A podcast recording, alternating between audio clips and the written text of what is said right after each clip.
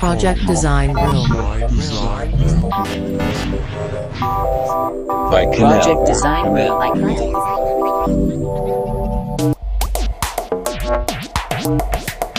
Design Room. 逆説的な当たり前じゃないことをやっていく。SBC、ソーシャルとビジネスとクリエイティブの3つのバランスを大事に。適切に構造化して適切に可視化できると、なんかだんだんこう厚くなってきて、こうハイになる。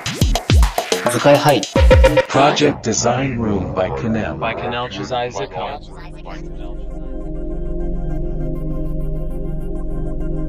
プロジェクトデザインルームへようこそ。この番組は起業家や科学者、クリエイター、新時代を導く先駆者たちと膝を突き合わせながら未来の対話をするインタビューシリーズです。プロジェクトデザインの視点から5つの質問を投げかけることでプロフェッショナルの原動力に迫っていきます。ナビゲーターはポネル知財図鑑代表でプロジェクトデザイナーの出村光代です。それでは本日のゲストをお呼びいたします。社会課題や新規事業創出を支援するビジュアルシンクタンク図解総研代表取締役、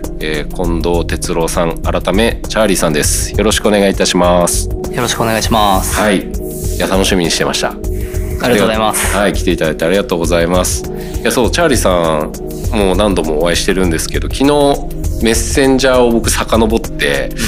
うん、いつ出会ったんだっけなみたいなことを、はいはい、確認してたんですけど、2017年もう6年ぐらい前に、当時僕らが日本橋の馬喰町にすっごい長細いペンシルビルで活動してた時に、どうやらひょっこり遊びに来ていただいてたんだなっていうのが確認できてて、なんか当時あれですよね、美術手帳とかなんかそういう新しいことをしようとしてるメディアのなんか新規事業のそういうトピックだったかなみたいな、うん、そうですね。全然今の仕事とはまた別の仕事だったので、うん、はい、そうですよね。なんか事業開発みたいなところのイメージもすごいあったなと思ってました。で、そこから先、まあよく、Facebook なんかでも拝見しますけど、なんか分かりにくいものを分かりやすく伝えるみたいなことは、うん、結構代名詞的だなと思っていて、まあ、僕も知財図鑑で割とこう似たような感覚で普段、仕事してたりもするので、まあ、当時ね対談したりみたいな記事も出ましたけど、本当お世話になってます。いや、こちらこそありがとうございます。じゃあちょっと早速ですね始めていくんですけれども、まず、簡単に自己紹介のパートからっていうことなんですが、まあ、ビジネスモデル 2.0 図鑑とか会計の地図とか結構書籍もだいぶ人気でファンも数多くいらっしゃるかと思うんですが、まあ、一応初めて、知る方もいらっしゃるかなと思うので、簡単にこう図解総研の活動も交えつつちょっと自己紹介をお願いしてもいいですか。はい、はい、図解総研の近藤と申します。まあ、普段チャーリーと呼ばれていたり、あとまあ SNS 上でチャーリーというふうに名乗ってるので、もしかしたらチャーリーの名前でリンクしてる人いるかもしれないですが、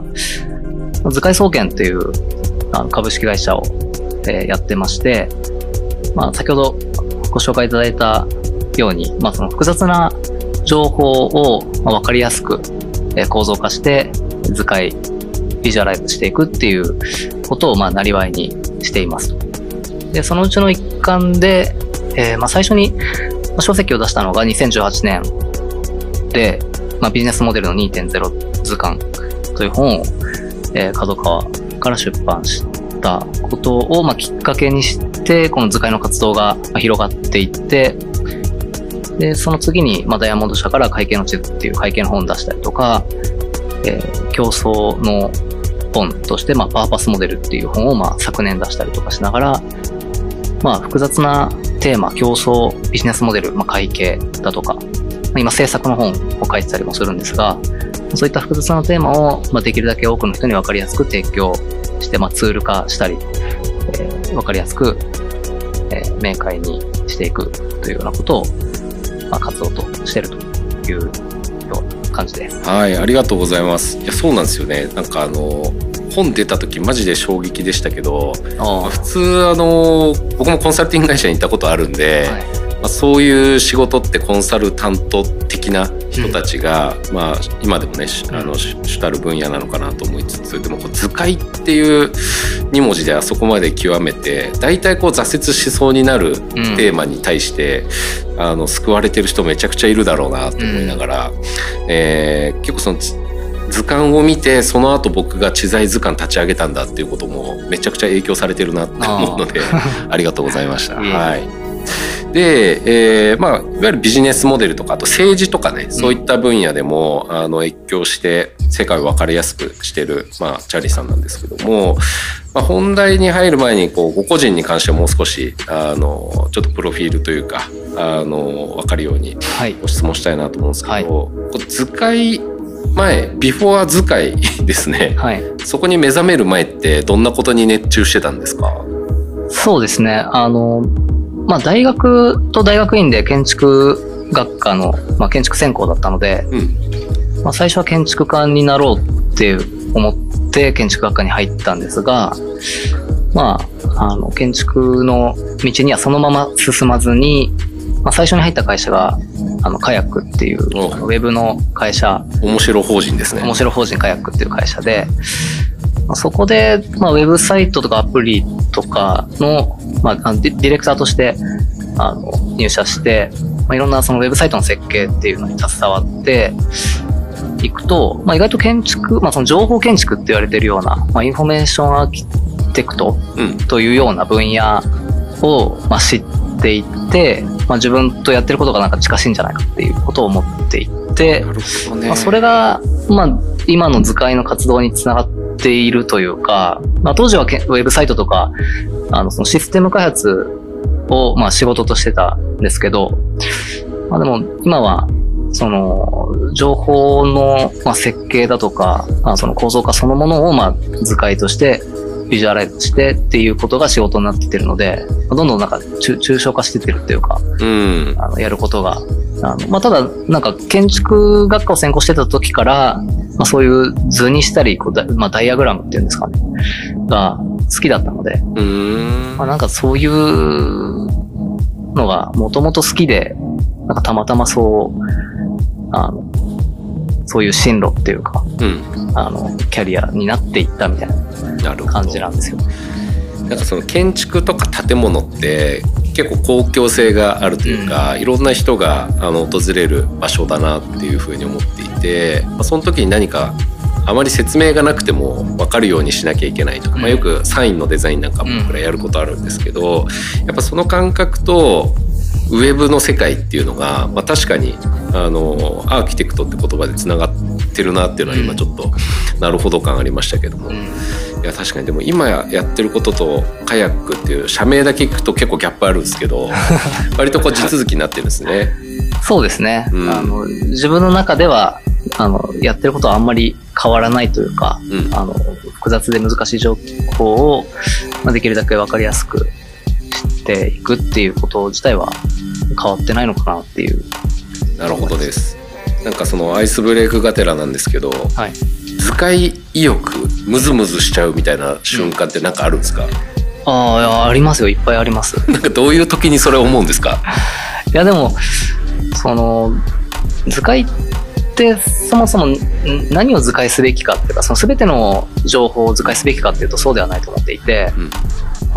その裏側に何かしらのルールとか構造があるものはなんか図解すべきっていうか、まあ、図解したらより、まあ、分かりやすく見せられる。逆に言えばルールがないものってあんまり図解しても意味がないというか、それって、まあ、僕がやってる図解、まあ、図解っていろんな定義があるんで広いんですけど、うん、僕がやってる図解がそうやって裏側にある構造とかルールっていうものを情報として捉えて構造化して可視化していくっていうものなので、だからまあ複雑な情報であればあるほど図解意欲は湧くっていうかスパゲッティほど美味しそうみたいなことですね。絡まりまくってるそうですね、複雑なものほどなんか図解するとやっぱりなんか本当は知りたいのに複雑だから分かんないとか敬遠してるっていう人が多ければ多いほど、うん、やっぱり図解は役に立つと思うので、いやなんかどれも骨が折れそうですけど、これまで一番脳みそに汗かいたなとかカロリーかかったなっていう図解史に残る作品って何かありますか？ああ、そうですね。なんだろうな。まあ最近なんですけど、最近汗かいたなっていう意味だと、インパクト荷重会計マップっていう、ものを作ったんですが、インパクト荷重会計って、会計の分野ですね。はい、で今、ハーバードビジネススクールで実際研究されてるテーマなんですけど、やっぱり複雑だし、仕組みが複雑で、かつ英語っていうのもあって、それを読み解いて、可視化していくっていうのはやっぱり、なかなか難易度が高いっていう。そうですよね。なんか最近聞き始めたキーワードだなと思っていて、いやちょっと僕もそれ拝見して勉強し始めたところではあるんですけど、要は一般的な財務諸表だけ、経済活動での収支だけじゃない、環境に対する配慮とかそういったことも含めて、利益として評価すべきなんじゃないかみたいな、そういう、そうですね。そこまで言うのは簡単なんですけどそこから先のこの分岐というか何でもってそれが評価されるのかって、ものすごいこれ多分 A4 だともう読めないぐらい細かくなってるのかなっていうふうに、かなり細かいですね。ただこれまだ僕ちゃんと理解してないですけど、整理されたってことで出る気持ちよさみたいなのはありますね。そうですね。やっぱり、適切に構造化して適切に可視化できると、僕はよく図解ハイっていう言葉を内部で扱ってるんですけど、はい、やばいですね。はい、ランニングハイみたいな状態になるんですよね。図解してるとだんだん熱くなってきて、ハイになる瞬間があってそれですね。やっぱりやってる理由の一つは、でもこの階層構造にどんどんなってったりするから、いやこれとこれはちょっと同じレイヤーなんじゃないかとか、そういうのすっごいあるんだろうなと思いながら、そうですね。はい、常に抽象具体を行き来して、何が同じレイヤーの情報なのかとかっていうのを見極めたり、構造化ってそういうことだと思うんですけど、情報をやっぱり適切に分解して構造化していくっていう作業そのものがやっぱり好きなんですよね。なのでハイになるんですけど。いいですね。ありがとうございます。じゃあちょっと本題に入っていこうかなと思っていますが、僕自体がこの図解、僕もすごい理系脳ではあるので大好きでお話聞きたいってのはあったんですけど、結構それをチームでやってらっしゃるなっていうような印象があって、その範囲になれるメンバーを集まってやってるっていうその仕組みが結構プロジェクトデザインのヒントになるんじゃないかなと思って、ちょっと質問を投げかけていきたいなと思っています。はい、でまず一つ目が、ビジョンに関してなんですね。でズバリどんな未来のために、今これだけ熱くなって活動してるのかなみたいなところを、ちょっとお話伺いたいなと思ってます。はい、はい、そうですね。前提として、そのビジョン、自分の中では、ビジョンドリブンよりも好奇心ドリブンっていうか、やっぱり自分が知りたいとか自分がやっぱ熱くなれるっていうことが先行して。自分が大事にしてることで、ちょっと研究者気質っていうか、そういうところがあるなと思うんですけど、その上でじゃあどんな未来のために活動するのかっていった時に、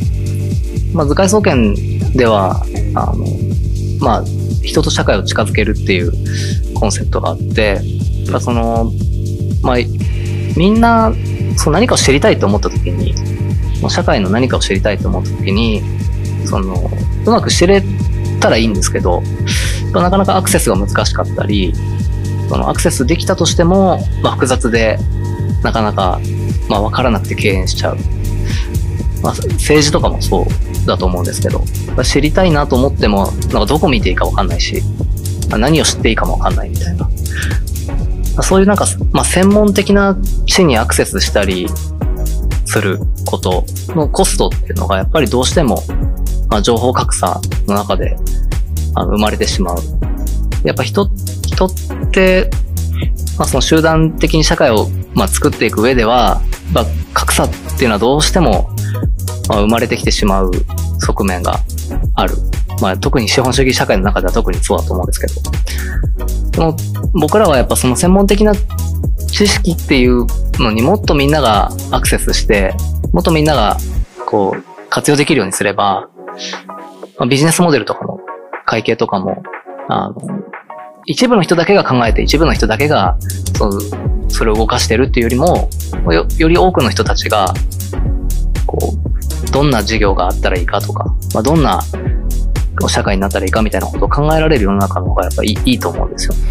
いや、そうですね。はい。好奇心ドリブンもめちゃくちゃいいなと思いながら、でも最後のところすごい共感してて、ビジネスモデル 2.0 図鑑が出た後の1年って、僕結構広告代理店の人と仕事する時とか多かったんですけど、やっぱ例えば広告会社がビジネスについて提案をするみたいなことが増えてきてた時代の中で、みんな3×3 のマスで整理し始めてたんですよ。でツール配布されてたりとかもした影響もあると思うんですけど、もうみんなやってて、で話早かったんですよね。でそこについてはすごく人々の共通言語とか、これについて整理しないとそもそもまだちょっと煮詰まってないよねみたいな、そういうやっぱ幅広い影響があったなっていう体感もあったので、ちょっと納得今してたんですが、それだけでいけば、言ってみれば時間のある賢い人がボランティアでやったっていいと思うし、実際そういう方もいらっしゃるかとは思うんですけど、図解総研って今株式会社になってたりするのも興味深いなと思っていて、かつめちゃくちゃオープンにしてくるじゃないですか、いろんな情報を。そうですね。どういうビジネスモデルで今活動されてるんですか？そうですね。未だ自分たちのビジネスモデルは全然確立できてないんですけど、ビジネスモデルの図解とか作っておきながら、基本的には今3分の1ずつ分かれてる感じで、活動が。3分の1が書籍を執筆して出版して、それの印税をいただくっていうのは一つ。もう一つが、受託っていうか、いろんな、本を通じていろんな企業、団体の方が、図解総研のことを知っていただいて、それだったらこういうことできないかっていうことで、例えばビジネスモデルの、セミナーだったり、研修だったり、コンサルティングだったり、そういったことを、企業相手に、提供する。最近は、結構そういうフレームワークっていうか共通言語を一緒に、開発できないかっていうことで、その企業の中、組織の中の、暗黙知だったり、いろんな、もう、毎回ルーティンでやってるようなこととか、そういうのを、フレームワークを開発するっていうのを、受け負ってたりもしますね。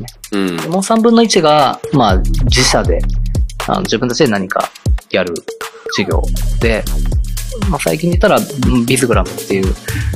ビジネスモデルのデータベース。ビジネスモデル 2.0 図鑑の書籍の、ウェブ版みたいなのを、作って、公開したり。それまだ何にもマネタイズできてないんですけど。でも自社の活動もそうですね。そうですってことですよね。そうですね。なので活動としては自社と受託と書籍っていう感じで、その3つがぐるぐる回ってるような感じなんですが、ただ今いろいろ活動を広げてみて、自分たちらしいユニークなビジネスモデルがやっぱりあるんじゃないかっていう気がしてるので、それの取っかかりっていうか仕込みみたいなことはいろいろしてるんですけど、まだ全然形にはなってないので、公開できることとしてはそのぐらいですかね。2017年ぐらいから割とやり始めて、そうですね。会総研が会社になったのがここ数年ぐらいの。そうですね。ですかね。や、ありがとうございます。ちょっと2つ目の問いも関連しそうなので聞いていくんですけれども、オリジンということで、この図解の活動のきっかけとか、あと会社化のきっかけとか、いろんなチームの輪があったと思うんですけど、どういうふうに今まで歩んでこられたのかなみたいなところをちょっとお伺いしてみたいですね。そうですね。図解、初めて図解を世の中に出したのが2017年で、ビジネスモデルの図解を、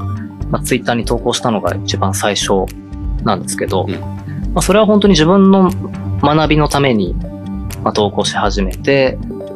で、ノートで記事をまとめて、それを発信したら、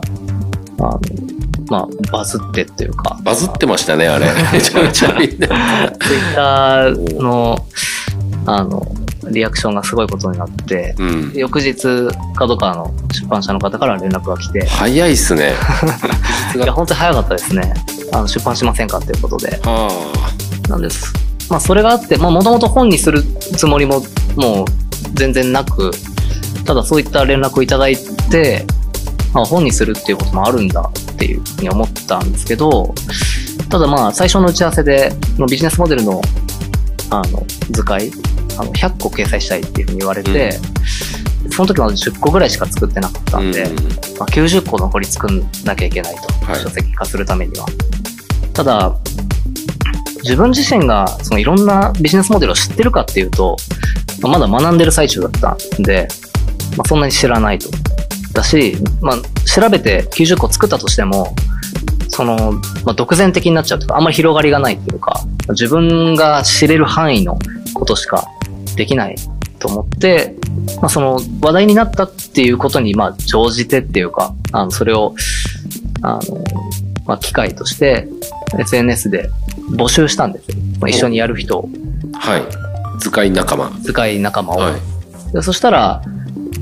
かなり多くの方から、参加したいっていう声をいただいて、3回説明会やって、で、100何十人ぐらい、説明会に参加してくれて、すごい。うち、何十人かが参加してくれて、で、そこから、それが2018年の、1月あたりだったんですけど、そこから半年、9ヶ月後かに、書籍化っていうか、発売して。すごいな。じゃあその図解仲間は、出版を前提にそこをゴールにして100個やろうぜ。はい。出版するんで、みんな手伝ってくれないかっていうことで、やって。ただそんな何十人もそこまで集まると思ってなかったのもあって、集まった当初は結構大変っていうか、各週で定例会みたいなのやって、で、ルールも何もなかったので、コミュニティみたいな形になって、で、それで、だからもう半分ぐらいコミュニティ運営みたいなのをやってたっていう感じですね、僕は。そうですよね。ある意味急に中規模な会社ができたぐらいの、しかもみんなおそらく別の件もあって忙しい中、そうですね、集まってるっていう。もちろん本業がそれぞれある中で参加いただいてたので、みんなそれぞれ忙しい中で2週間に1回だけは集まって。途中オンライン上でやり取りしながらっていう形でしたね。どういう人があったんですか？バラバラですか？皆さん。本当に職種はバラバラで、金融関係の方もいれば、建築家の方とか、IT 会社とかデザイナーとか、本当にそれぞれ、大きな企業に勤めてる方もいれば、本当にスタートアップとかフリーランスの方もいたりして、本当にバラバラだったので、その共通点が何もないというか、彼らは図解欲っていう言葉別にないじゃないですか、世の中に、やっぱ共通してそういう欲求を持ってたんですか？図解というよりかは、ビジネスモデルをテーマとして、それを図解するっていうことに。手段が図解で、テーマがビジネスモデルという形で、何らかビジネスモデルに興味関心があった人たちなんだと思うんですけど、ただまあそれを図解するっていう、まあ、手段の方にもまあ興味を持ってくれたのか、まあ、その2つの掛け合わせですね。うん、うん、いや面白いな、うん、いや結構なんかこれすごい話がつながっていくんですけど、うん、それなんかチャーリーさんと数十人みたいな組織なのか、うんうん、どういう体系だったんですか？まあ、いろんな変遷があったんですけど、まあ、最初のその、最初今お話ししたその集めたっていうのはその出版のために集めたんで、ビジネスモデル図解制作委員会っていうなんか制作委員会っていうなんか体で、うんうん、コミュニティ的に活動してたんですね。で組織構造としては5チームに分かれて、でそれぞれリーダーがいて、まあ、それもなんかチームごとにリーダーを決めるっていう風にして、で、まあ、どこかしらのチームにこう参加してるみたいな形で、でチームごとにその、まあ、テーマ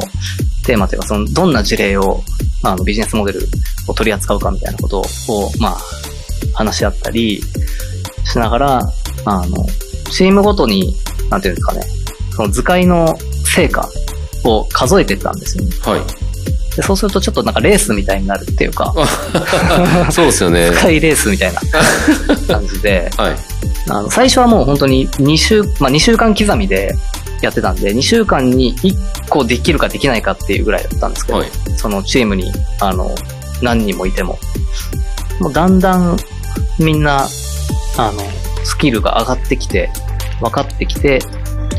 一番最後の2週間では、全員で23個の図解を作った。すごいっすね。0から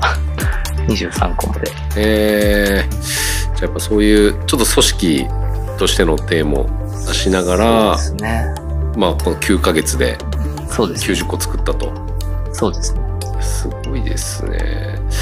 なんかそうみんなの、まあ、この学びたいとかなんか面白そうみたいなこう漠然とした欲求はこう想像がつくんですけど、は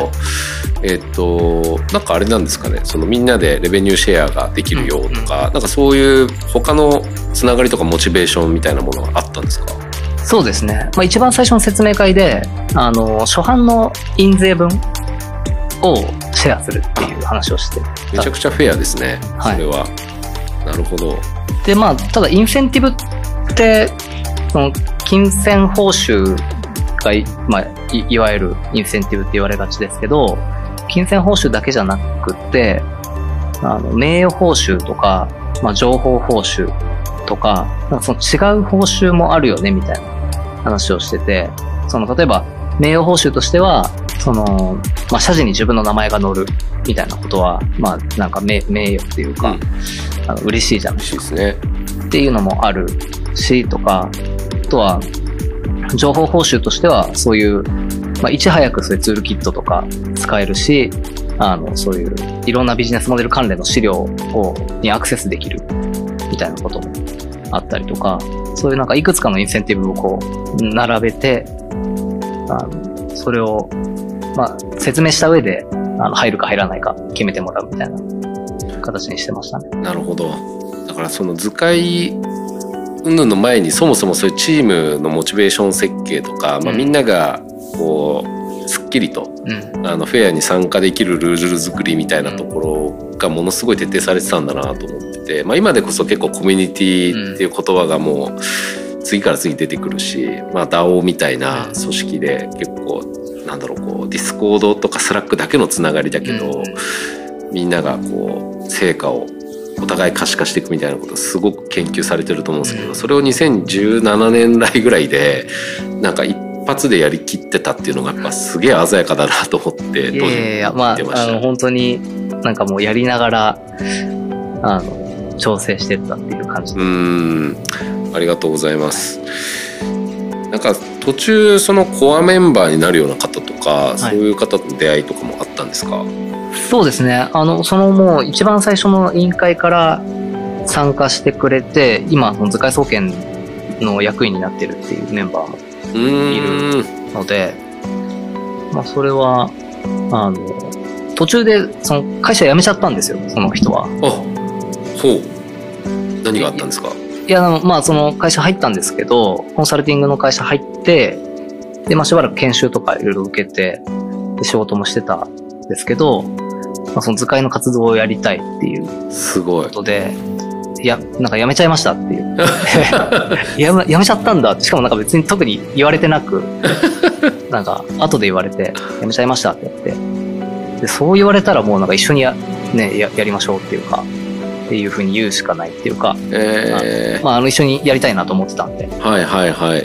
お誘いして。その時はまだ図解総研って会社はないわけですもんね。なかったですね、その時は。まあ、変遷としては、その最初の委員会と、次に、ビジネス図解研究所っていう、それも、まあ一応任意団体なんですけど、コミュニティではあるんですけど、名前が変わったタイミングがあって、うん、まあ、3つフェーズがあるっていうか、委員会フェーズと、その研究所フェーズと、うん、あと今の図解総研っていう、フ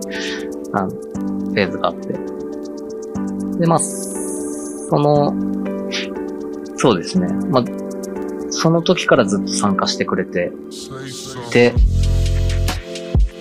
るっていう感じですね。やめちゃったんですね、会社を急に。そう、その研究所の時に辞めて、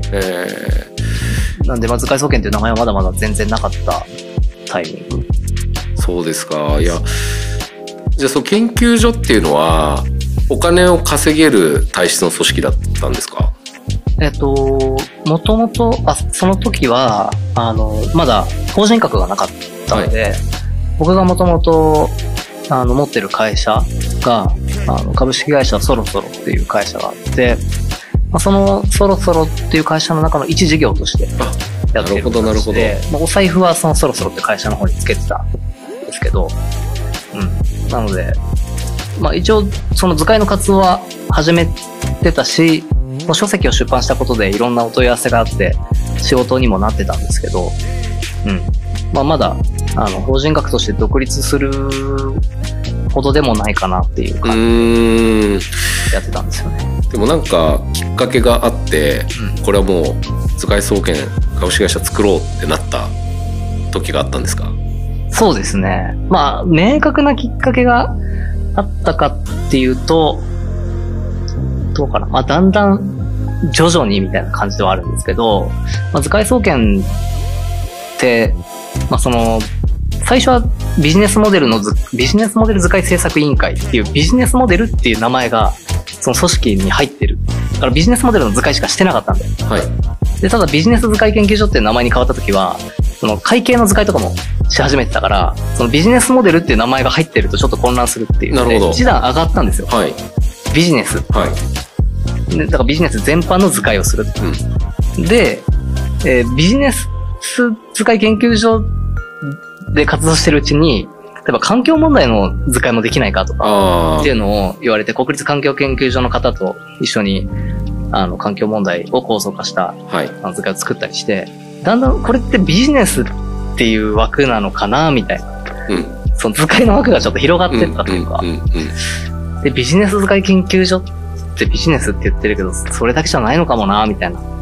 言ってて、で、もう一段階上の、なんか存在っていうか。いや、面白いな。図解総研っていう、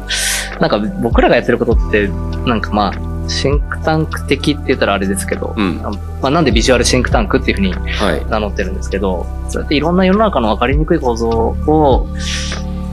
う、構造化して分かりやすくしていくっていうのは、もっとビジネスにとどまらずに、いろんなその構造を取り上げていくべきなんじゃないかみたいな話をして、で、まあ、なので図解総研っていう名前をその時考えて、まあ、法人化していくっていう、うん、まあだんだんとそういう機運ができてきたというか。すごいですね。いや、なんかさっきビジネスモデルを解明するのが元々目的で手段が図解だってお話をされてたんですけど、はいはい、どんどん抽象度が上がって、はい、まあ、図解自体が最後手段が残っていくみたいな。そうですね。それもなんかすごい面白いなと思って。対象が広がってった結果、うん、うん、そうなってったっていう。いや面白いですね。ありがとうございます。プロジェクトデザインルーム、このお話の続きは後編で。